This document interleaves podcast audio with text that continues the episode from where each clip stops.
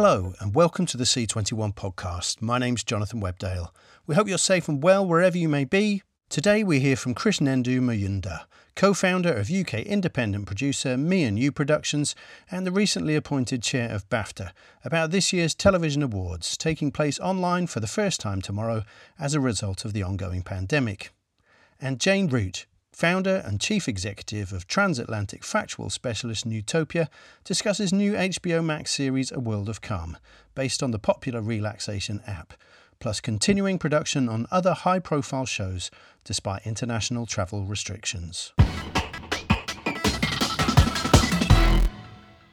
In June this year, Me and Productions co founder Krishnendu Majumdar became the new chair of the British Academy of Film and Television Arts, the first person of colour to be appointed to the role in the organisation's 73 year history, immediately highlighting, in his words, the need for it to become not just non racist but an anti racist institution. The coronavirus delayed 2020 BAFTA Television Awards takes place tomorrow night, and Majumdar spoke with Michael Pickard ahead of the event about how the Academy is working to improve diversity and inclusion in the industry and also mitigate the impact of the pandemic upon it.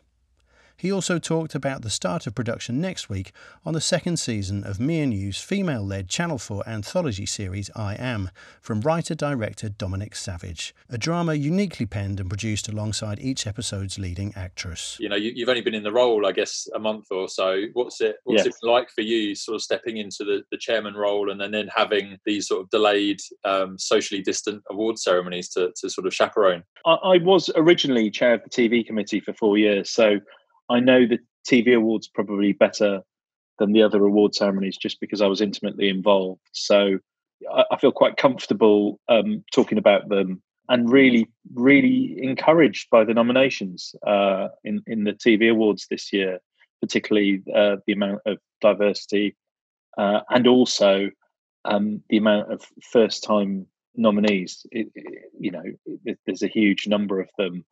So yeah, I, I, was I was really encouraged. Obviously, there's always more to do, um, but it, it, seems like an exciting time, and I think we're reflecting society more in the work we're re- we're rewarding, and also the work that is being made to be rewarded. So I'm just really excited to be in the role.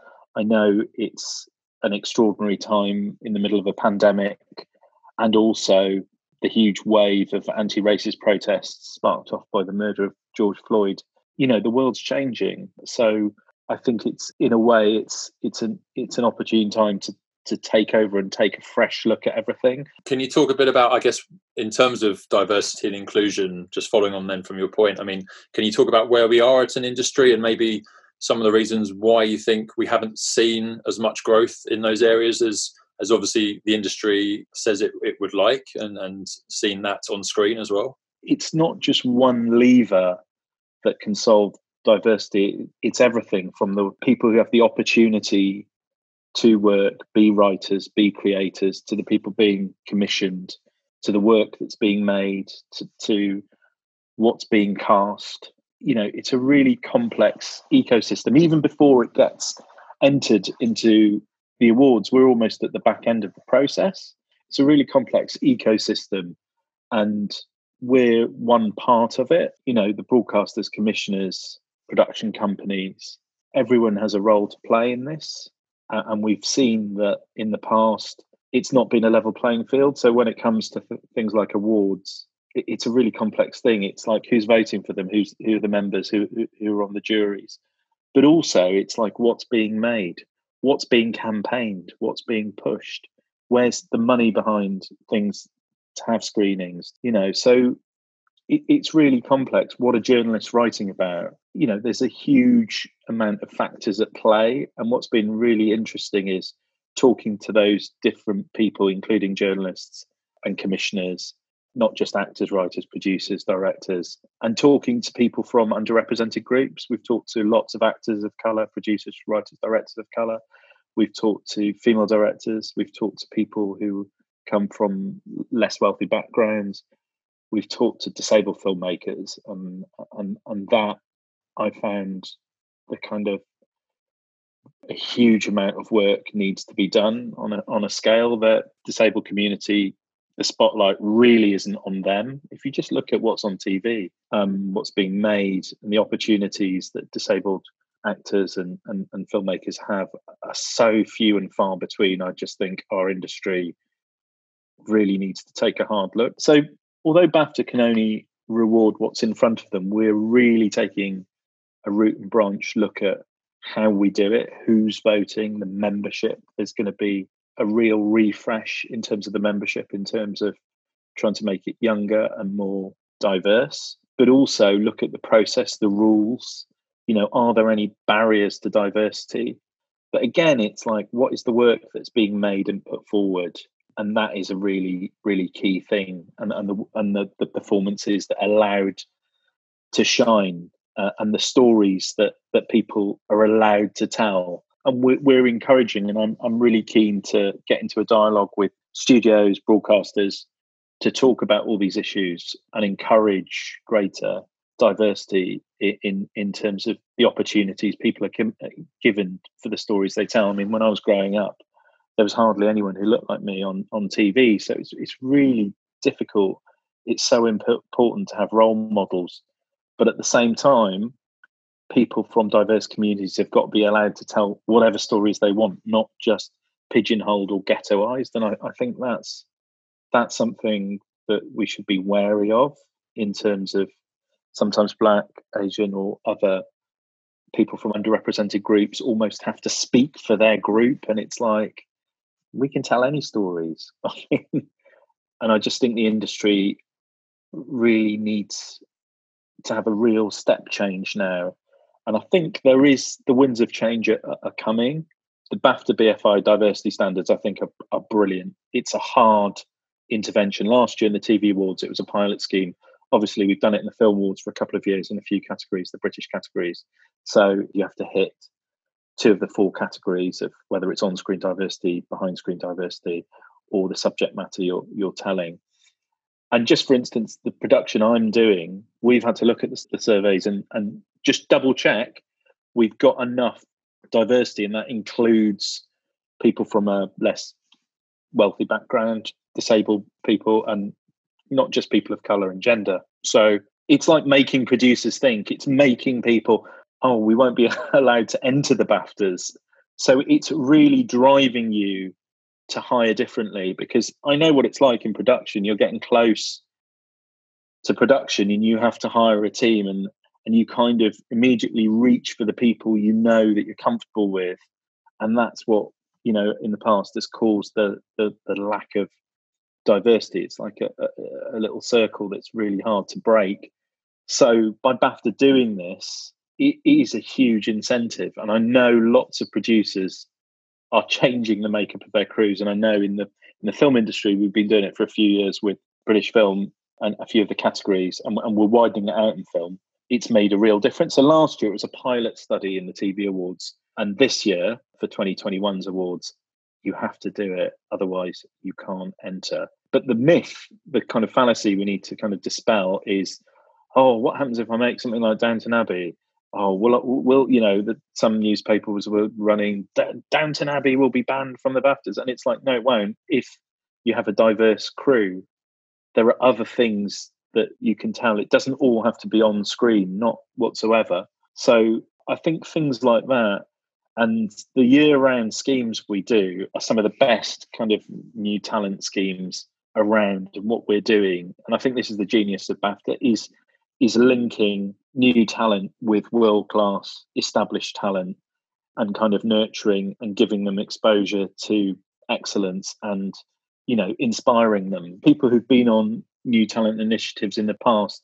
So Callum Turner, who's up for I think lead actor, he was a breakthrough Brit in 2014. Jack Thorne was a breakthrough in 2011, and he's won five BAFTAs. Josh O'Connor was a breakthrough in 2017, and he's up for um, supporting actor for The Crown this year. Charlie Covell was nominated uh, this year in writer for End of the Effing World, and, and she was a breakthrough Brit in 2015. And Laurie Nunn from Sex Ed. She was breakthrough last year. So I, I think we're really good at identifying talent and then giving them experience and exposure and contacts. Uh, you know, as I said, I think that's the genius of BAFTA. And I think it's the spotlight we can shine on people that's really bright, it can be a really positive thing. And I think that's some of the work that I'm most proud of. And that's kind of why I'm involved. And I've been involved for 15 years. And I think we can genuinely make a difference in the industry and also therefore society. You know, we need to be unequivocally actively anti-racist. It's like in the past we've been a charity, we're apolitical, but on on certain issues like bullying and harassment, we made a stand a few years ago. And I was really pleased. I was on the board of BAFTA and in the past we would have oh, let's not get involved. Let's let's just say nothing. You know, we, we're a charity, we do awards, we've got charity rules, we have to be apolitical but no, we made a stand and said bullying harassment is wrong. And we worked with BFI about the codes and and we made an intervention in the industry. And I think we're doing the same with diversity and inclusion. And I think we're a place that where we can all come together in the industry. It's not like, oh, the BBC are leading on something, Channel 4 or the BFI. It's like, I think we can draw people together. And I think over the next three years, I'm really hopeful that we'll make uh, you know a massive difference and obviously our biggest shop window is the uh, is the awards you know and that's almost you know a temperature check of of where we're at as an industry and if you look at this year's awards 36% of the performance nominees were people of color in the TV awards which i think is a have to check these numbers is 22% rise from last year from 2019 i'm really really pleased about that. That feels like we're rewarding and reflecting society. And i think you know that's that's really important because you know people will look up to this.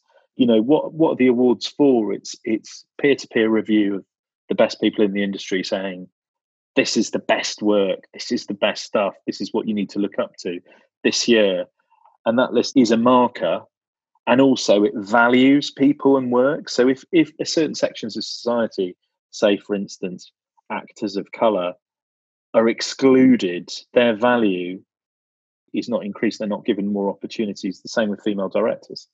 If people are not rewarded consistently, they will not progress. So I think the key thing for me is making sure we have a level playing field to judge work from, and then, you know, the work should speak for itself. And and I guess the other thing that's kept you occupied in the last six weeks has been sort of the, the response to COVID and, and helping the industry kind of get back on its feet. Can you just tell us a bit about you know the situation from your point of view, I guess, as a producer, but also in your role at BAFTA and, and some of the things that BAFTA is doing to help the industry sort of get back up and, and running again?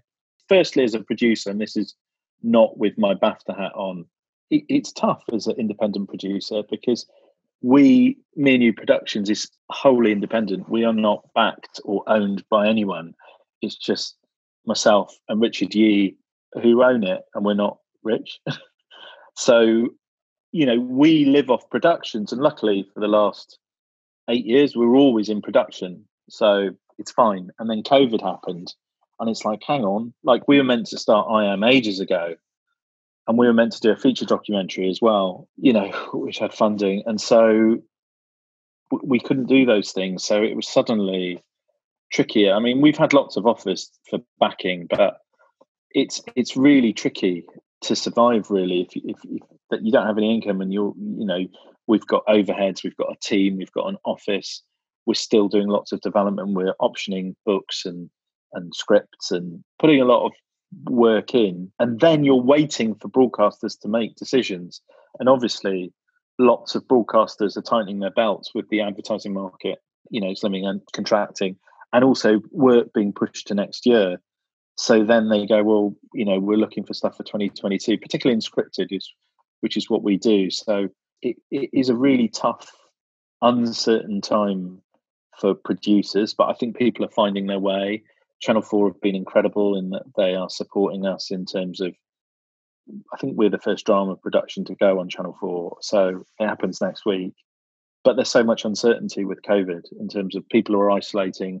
We've got very strict protocols, you know, and there's a, you know, strict testing regime. But, you know, if one of the key people get COVID, who, who are the lead actors, you won't be able to replace them, and and it's it's you know it, it will cause a shutdown. So it is tricky this whole thing, and I think it's the uncertainty. I mean, can you talk um, a bit about um, just the, the protocols you have got in place? Because from if I remember rightly from season one of I Am, that it was largely a location shoot. Yeah, we've we've got strict Channel Four. We've had to agree them with Channel Four. Their health and safety experts, plus also First Option. They're doing a lot of being health and safety advisors for a lot of production companies at the moment, and there are other obviously other brands, other uh, health and safety advisors as well. But First Option are great. So we've had to approve protocols for testing, for distancing, for who's in the inner bubble. And if you are in the inner bubble on set, it's like you have to be tested for two weeks and then regularly tested within from then on from two weeks out. And the last week you have to isolate and from that bubble you have to travel in. And then you're bubbling on set. So it's almost like we've done a planetary system of the people closest to the sun and then the ring outside and then the ring outside that. And if someone has to come in they'll be wearing a mask and a visor and gloves and there are strict protocols about putting down a camera battery uh, and and and wiping it and then picking it up. And if if you're breaking the the bubble but obviously you won't break the two meter rule.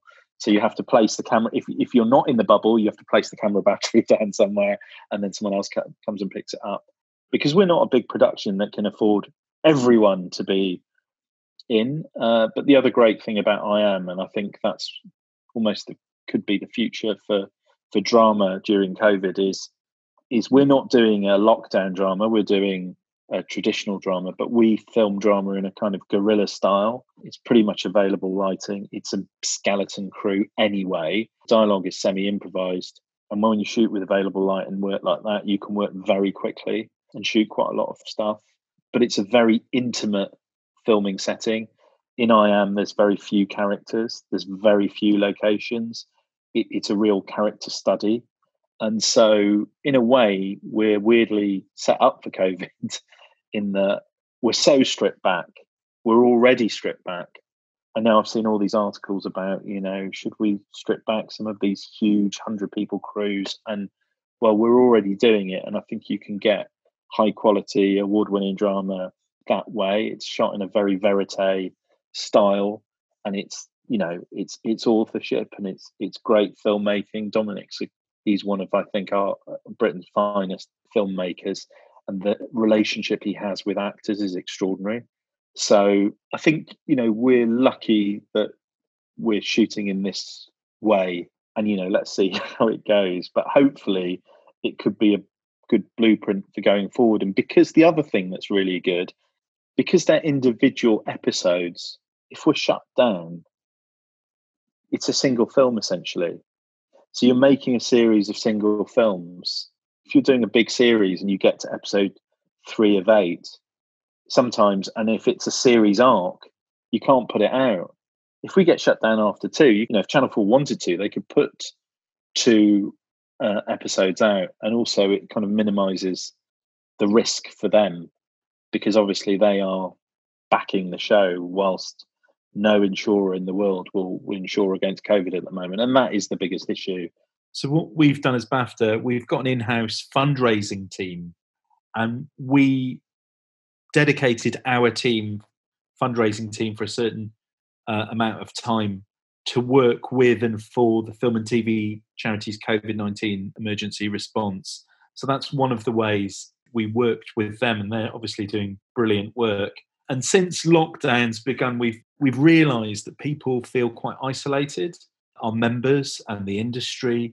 And so what we've tried to do is celebrate and connect people globally, keeping industry networks going and creatively inspired. So we've been holding you know multiple live Q&A events, masterclasses, previews, online networking sessions in the UK and the US uh, as well as continuing our year round learning program, which has also been open to the public. And I think that's one of the things that's been an opportunity with COVID in terms of we've had lots of online events that we've got so many more people engaged and watching, including, interestingly, spoken to a number of disabled filmmakers and and and producers and, and and actors who say they felt more connected just because the democracy of being able to be at home and not having to travel in to an event and the accessibility issues. So I think I think BAFTA pivoted really adroitly and, and deftly to putting its whole program online. And and I think what's been great is that the way we've connected with an audience and we've continued to inspire people. The other things we, have been doing is, you know, is supporting the industry. Is is we've supported the new filming protocols and the codes of practice produced by the British Film Commission through our program of activity of, of, of, of events. We've done a BAFTA member-wide survey on networking and employability to help us understand, you know, how we can best address the issues going forward with what people need. And I think networking is is one of them. Obviously, events of how we produce and make shows during COVID is is another. And also, obviously, hardship has affected lots of our members and the industry. So we've given our members a three month payment holiday, and you know, owing to the unprecedented circumstances and the impact it, it's it's had on people and their income, and also we're we're we're looking at uh, other forms of kind of hardship relief for our members who who need it most, uh, and also we've adapted our year-round uh, talent support in order to, to to support the next generation. We've kind of pivoted that online as well. BAFTA uh, elevate the, the cohort of actors who we're we're shining a spotlight on from underrepresented groups this year. We're having masterclasses with people like Shane Meadows, uh, and that's all via Zoom and online. So people are still getting value from us. Uh, I think I think you know I'm really proud of of the work we've done, and it's about connecting people uh, and and shining a light on on on great work and inspiring. So you know I'm I'm pleased the way we've responded to the pandemic, and it's also opened up, I think, a new way of communicating. People are like, I, I want more events online, you know, more people, you know, so it's not just 200 people in a room. You can have thousands of people, and I think I think I think that's a real learning we've had, and also the access to talent. As long as people have got a good Wi-Fi connection and a camera, people can be connected so there's been lots of Q and A's with with people who might not have been available to do it because you can be anywhere in the world doing it. So I, I think globally it's connected us. I think it's it's it's crucial that going forwards we think at, how we connect with our audiences and and the reach and impact we have is is so much more. I mean, we did the BAFTA AGM online on Zoom because we weren't allowed to be together in a room. And I think, you know, usually there's 50, 60 people there, or maybe up to 100, but I think we had well over 300 people engaging, you know, and that's, that, that's really exciting. And it gives people a voice and a chance to participate and keeps us connected. So hopefully going forwards, we'll, we'll build on this. So finally, we've got the you know the the delayed BAFTA Television Awards taking place. Um, you know, socially distant. We're going to have some studio-based sort of announcements, and then the winners are going to be online. Can you tell us a bit about the ceremony and and also just your reaction to you know the year in television that we're celebrating from 2019? Yeah, I think I think we've had a, a brilliant year in in TV. Obviously, we're living through the pandemic at the moment, but that I don't think should stop us celebrating and reflecting on the extraordinary work um, that happened in 2019. And so we thought it was really important as BAFTA that, that, that we celebrate it. And there still is a show, so it's on BBC One tomorrow. That's Friday at seven uh, seven p.m. till eight thirty p.m. Uh, and Richard Ayoade is presenting uh, the TV BAFTAs for the first time. We're, we're thrilled we've got him. He's so funny. He's got such an authored take on the world and a style and delivery. You know, and we've got we've got a number of other presenters in the studio. They are going to be socially distanced, but we've got people like Daisy Ed- Ed- Edgar Jones and Paul Mescal from Normal People.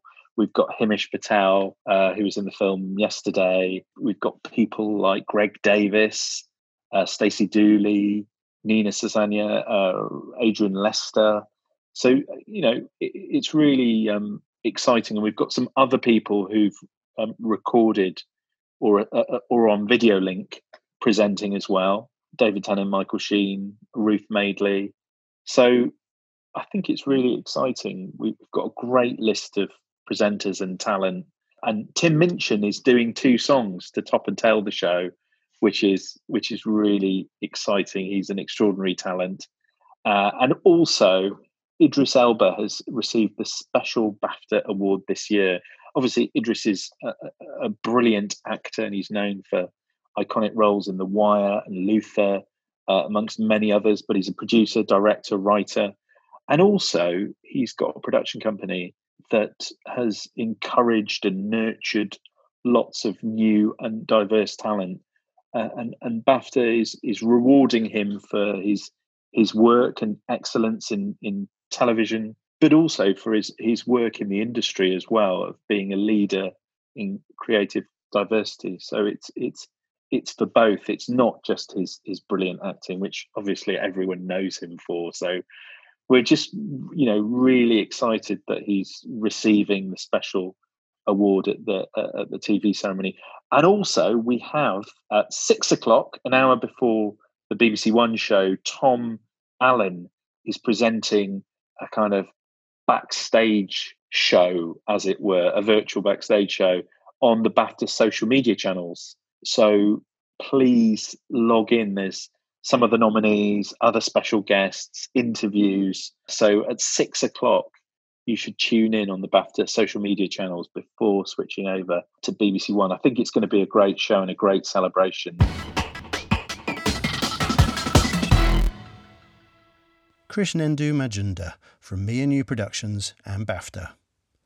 Newtopia founder and CEO Jane Root has managed to get ambitious commissions and several new hires away during lockdown, including new HBO Max series A World of Calm, based on the popular relaxation app.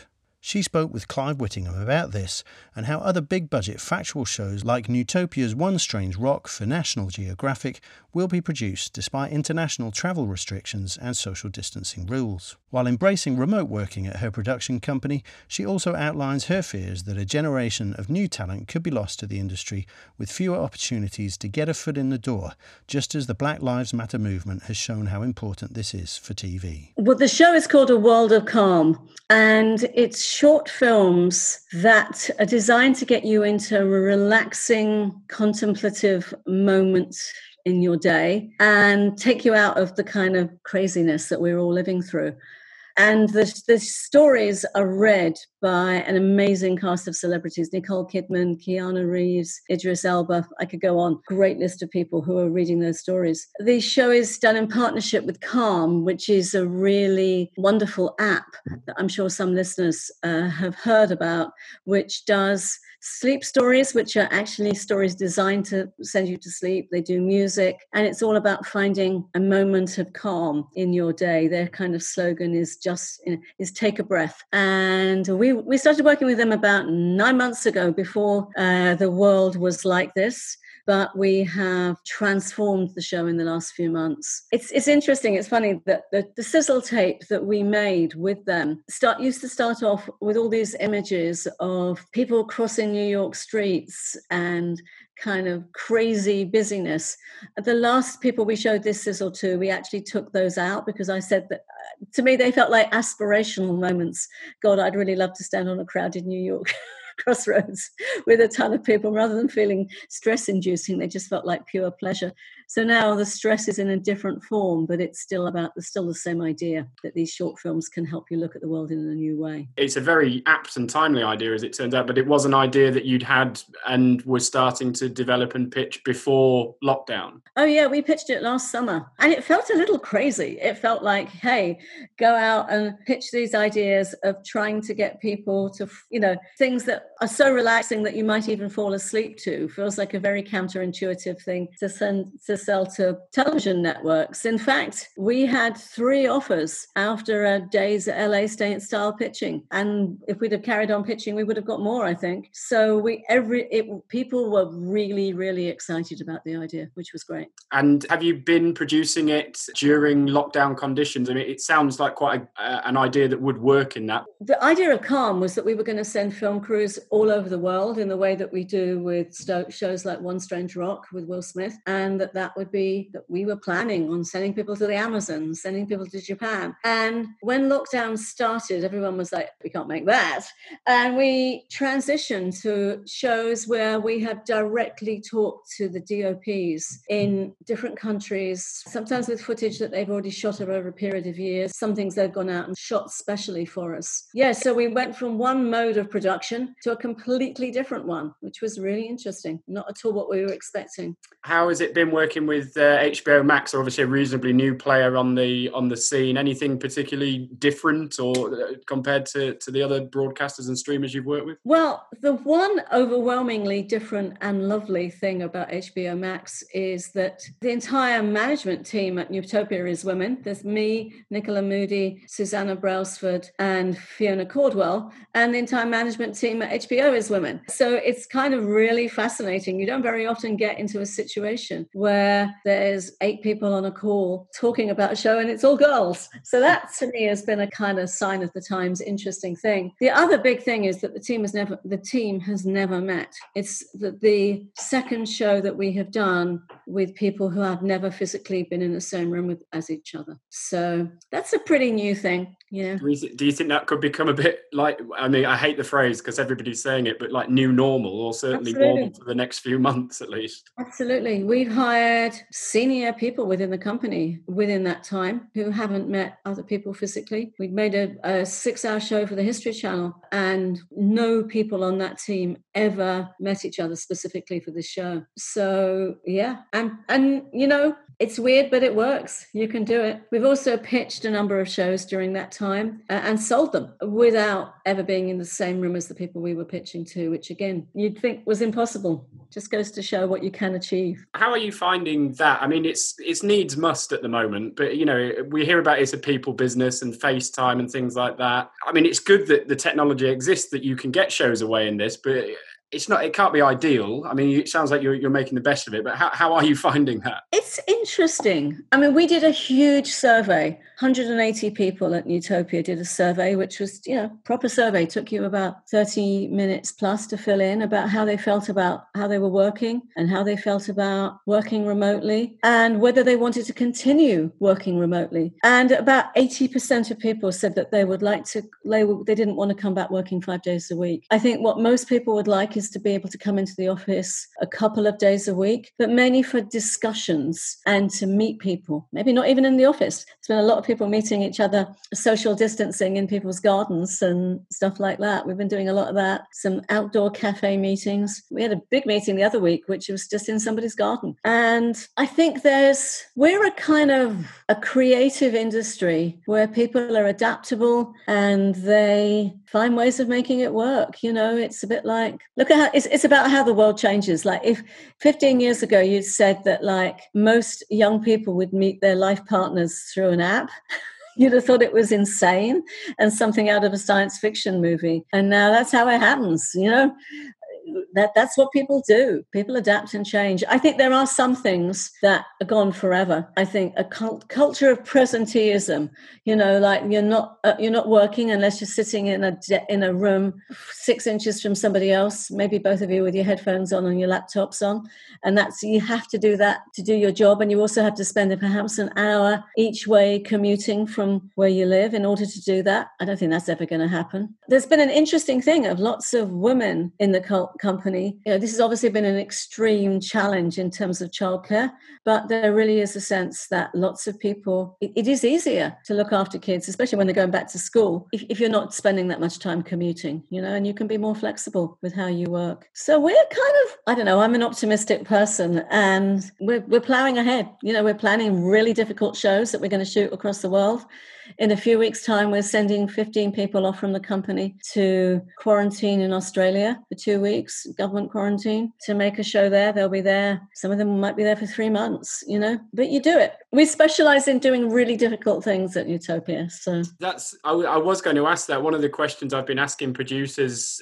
when you're pitching in future, are you going to be, re- I mean, obviously you're not, but uh, are you going to be reticent about pitching a project that involves a lot of international travel because, you know, issues like insurance and things like that? I mean, how, how do you sort of justify it and get the insurance for, a, like you say, a three month shoot in Australia? It's, it's difficult. You know, it involves, it means that probably what's going to be harder to do is cheap shows with loads of international travel, but expensive premium shows with international travel. Absolutely. You know, there, there's ways of doing it. There's distance filming. We've always had really great relationships with a lot of local crews across the world, but I think those relationships feel like they're an underpinning to doing things, you know, doing things in a really different way. I mean, what I'm talking about, calm, we switched from a, an assumption where we that we would send crews to working in working virtually with those crews, and it's turned out great. It's turned out fine. Can you give us an idea of some of the other issue? I mean, I mentioned insurance there, and you've mentioned that you're going to have to quarantine before you start filming in Australia. But what are the other issues? There must be a,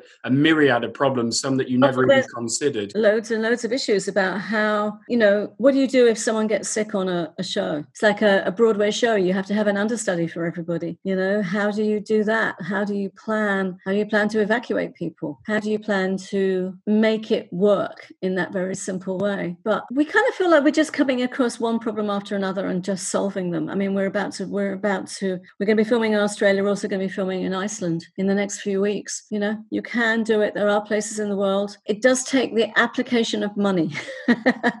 that's the, unfortunately, that's the Hollywood way, isn't it? You can do what you want if you just pay for it. That is going to, is that going to be an issue given that we hear about ad market going away and, you know, Channel 4 in, in the UK have been very vocal about how much money they're shortfall at the same time as having 800 hours of content to find. I, I, a broadcaster is going to be investing less in programming just at a point where programming costs more to make. And how do you square that, sir? That's a hard one. I mean, it is going to be I mean, there's going to be less money to invest. Everything's going to cost more. We reckon 20 to 30% minimum more for everything just to do the COVID stuff, just cost more. But interestingly, we're in the bit of the market that perhaps these things are going to benefit. You know, non scripted benefits the fact that it's going to be so hard to make movies and so hard to make really expensive scripted shows. Non scripted is always the kind of, they're always the little engine that could, isn't it? Non scripted. They're the people who can come in and make things happen when other things can't be, can't be done. So I think there's a real sense about that. I mean, if you think that the re, that reality TV got its start during the writers' strike, right, 15 years ago, you know, 20 was it 15? Was it 20? Something like that. That's when Hollywood understood that non-scripted could be a part of their major schedules, and I think you're going to see exactly that happen again because while it is possible, absolutely, to make a really premium, ambitious, non-scripted show, uh, it's really, really hard hard to do something with 300 extras and a crew of, you know, 200. They're really hard. You know, although there are shows being made like that in the world. Avatar's being made in New Zealand. Jurassic Park is being made in London. People are making shows. So yeah, we've had it. We've had this discussion about whether it is unscripted moments, and like you say, reality TV grew out of the writers' strike. You obviously do think that unscripted could have that moment. What what sort of corner of the genre will will broadcasters go for this time? Will it be cheap reality again, or will it be documentaries? We've seen Sky documentaries launch recently, and they do very well for the streamers. What sort of unscripted is going to have a good time? I think you're seeing it across the board. Actually, we're both selling some cheaper kind of fun, more kind of popular factual kind of fun things happening. We're also doing really big, expensive specialist factual things, and we're making documentaries. I think all of them. I mean, the thing about non-scripted is it's adaptable. It's driven by emotion and storytelling, and those emotions and storytelling can happen in lots of different ways. So you can you can tell an amazing story with somebody being interviewed on Zoom, and if it sometimes those things make things more real. You know, when I was at Discovery Channel and we made Werner Herzog's first sort of new era documentary, Grizzly Man. The center point of that was him listening to a, a tape with the sound turned down. you know, like that you couldn't hear what he was hearing. And that was an astonishing moment. Anyone who's seen it never forgets. But that's it's not conventional TV. Could you have made that with him look watching it on a on a Zoom? Absolutely. I mean, but also it's about being inventive. I mean, we this series that we just made for the History Channel, America Our Defining Hours, we worked with a company called Hayden Five in the US who had this incredible system where they would turn up at the doorstep of the interviewee with a trolley which was loaded with lighting, sound equipment, and a laptop through which the interviewer could communicate with the interviewee from London. These were all across America. And we got 26 absolutely outstanding premium interviews, which will look like they were shot by a really efficient in person crew. The only thing that was hard with that was if they had too many steps going up to the front door. I mean, that is that is the thing, isn't it? There's the um, it, because we're all doing these Zoom calls every day. You and I are sitting on a Zoom call now to to do this. I did wonder whether the audience tolerance would be there if their television started to look like this as well. You know, just slightly lower production values. But it sounds like you've been able to to get around that in sort of creative ways like that. This this this stuff we did for History Channel looked exactly the same as anything else. It had really, really you know, great depth of focus, great detail. It wasn't Zoom. My kind of feeling is a bit that people are kind of over Zoom quality, unless it's got like if you're interviewing someone on death row who's about to be executed, maybe you can kind of live with it. But like you don't want it for where you can achieve better, you should achieve better. I think the interesting thing is that our interviewees have got used to remote filming. It used to all be about kind of you've got to be there in the room and you've got to have eye contact and you've got to you only get a really good performance from somebody if you're right there. But we've all got used to the idea that we communicate with our grandparents and our kids and over Zoom. So people are very, very relaxed. People that was something that all that the team doing history were really found remarkable. You obviously um, run channels in the past to, to great success, and your your, your hits are, are well known. Which side of the desk would you rather be on at this point? Would you want to? Would you rather be running a channel or a production company through uh, through all of this? Production company. I'm kind of production company. I I ran a production company for ten years before I became a broadcaster, and when I came back to it, you know, some ways it's harder, but it also it's my kind of first love, and I for me the flexibility it, the fact that you can have an idea and just do it, and the fact that you can work for lots of different people. Well, that's wonderful. I constantly find that energizing and exciting. If you were on the broadcast side of the desk still at this point, how it's difficult to say because obviously all channels are different. But you know, you know, you're at BBC Two, for instance, and that's financially challenged. We, we've mentioned Channel Four, US cable was financially challenged anyway. If you were a broadcaster now, what would your strategy be looking into 2021, not knowing if there's going to be a second wave of this, and not knowing if you're going to be able to commission dramas and things like that? How, what what would your strategy be? It would be to be brave, but then that was always my strategy, possibly my downfall. you know, you just got to be brave. You've got to say, what can you possibly do? I mean, if I was Channel 4, I'd be looking at running, you know, they are running some old old shows, but I'd be much more leaning into that and I'd be running, I'd be looking for what are the incredible outtakes that you can find and remake shows, all the skills of archive. How can you make that completely different? How can you do things that people aren't expecting? And I think audiences want challenge and surprise. I mean, when I was at BBC Two, we had ridiculous amounts of success. Actually, kind of got me into trouble a bit with like doing Britain's best sitcom, you know, and getting people to talk about their ultimate favorite sitcom and then asking people to search for lost episodes of Dad's Army. That was an amazing thing. You know, you have to lean into the situation that you're in and say, what is the most exciting thing that we could possibly do here now, rather than just carry on as normal. That's not helpful. People know it's not normal, you know, so if you're not careful, you can end up being like, you know, the British Empire. You know, you, you're going to pretend the world's not changed around you and just soldier on because you know the British flag will fly, and and that didn't work out well.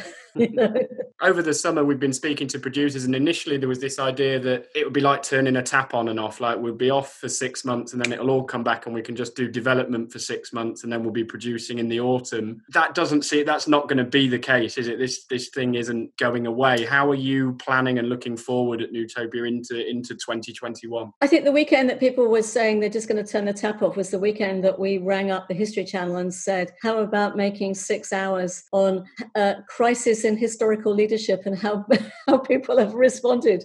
and What could people learn from what could people learn from uh, how Washington and Lincoln responded to crisis? So we took the other we took the other response. We're we're selling a lot of shows right now. You know, that's the really surprising thing. We're actually I feel kind of guilty about it slightly. We're doing really well. I mean, the funny thing for us is that we're we're, we're in hiring mode. I've just come off a staffing call where we're like, ring that person and find out when they're available. Ring that person if they can see what they're doing. We're also because it's a bit of a downturn for the industry as a whole. We're getting amazing people available. You know, one of our hardest things at Nutopia is always finding the caliber of people we need to make the kind of ambitious shows we make. So that one's a bit easier right now. So we're kind of feeling good about that. And that think, market, that market for that level of am- ambition show, because I mean they're not they're not cheap to make, and the A list talent is is not cheap to get. Do you see that market holding up through this? All I can say is that when we approach people like Nicole and Keanu to do Calm, they were very very bored. you know? Uh, they were kind of really wanted to do it. We we we cast that show you know there's 10 incredible people and we cast it very fast with amazing people. We had a wish list and pretty much everyone on our wish list said yes. That was because people aren't making movies. With the, the kind of people that we work with often the hardest thing is just their diaries. You know you're working you know we're working with chris hemsworth and will smith and often their thing is that they're saying to us guys you know i'm making three movies next year. I want to spend some time with my family. I want to have some time to myself. And you, you know, your show, your show sounds amazing. I just physically can't do it, and that's not the case right now. People have time. So is the is the money there from the broadcasters there, or is that where the streamers come in? We're mainly our biggest customers are streamers. We we we pivoted. We started Nutopia wanting to make really really ambitious things, and streaming came online within a couple of years of us us happening, and uh, we were kind of made for each other. So a lot of our biggest relationships are the streamers right now.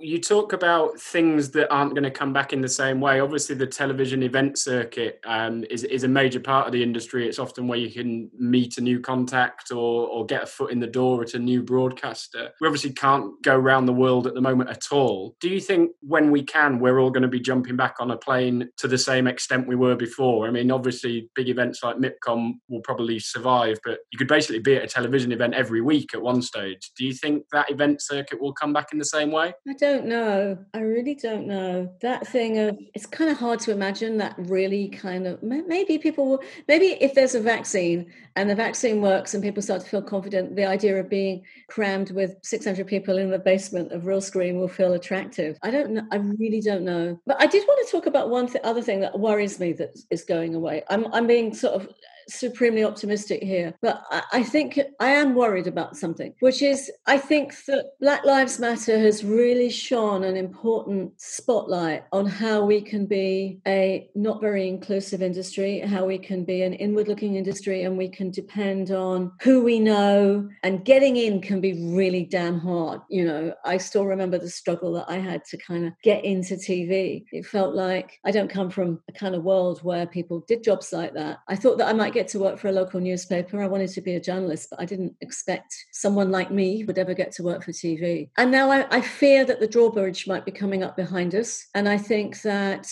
it's much easier if you're going to create teams who've never met each other, it's much easier for them to be people that you've worked with in the past. And that sort of webs of personal relationships and also the kind of soft mentoring of which we used to do a ton of in the Nutopia offices. You know, we were really proud of the fact that we just promoted people internally a lot and it would all be that culture of, oh, just come in this edit suite and listen, or, you know, we're going to pitch a show in LA. You might never have been to LA. Why don't you just come along and be there in the room and understand what it feels like? Those opportunities we're going to have to make much more concrete and planned and kind of like they're not just going to happen in the way that as long as you've got your foot inside the door, they used to happen. And so I, I think television will survive, but what I would hate is if it felt like we went back 20 years and it's all friends of friends who get the jobs. yeah, because that is that would be a natural thing to happen while we're in this situation, wouldn't it? I mean, how do you how do you get around that? How do you take risks on people you've never met? You know, a lot and a lot of it is about personality, and it is it it's like you know. So when we hired people, we hired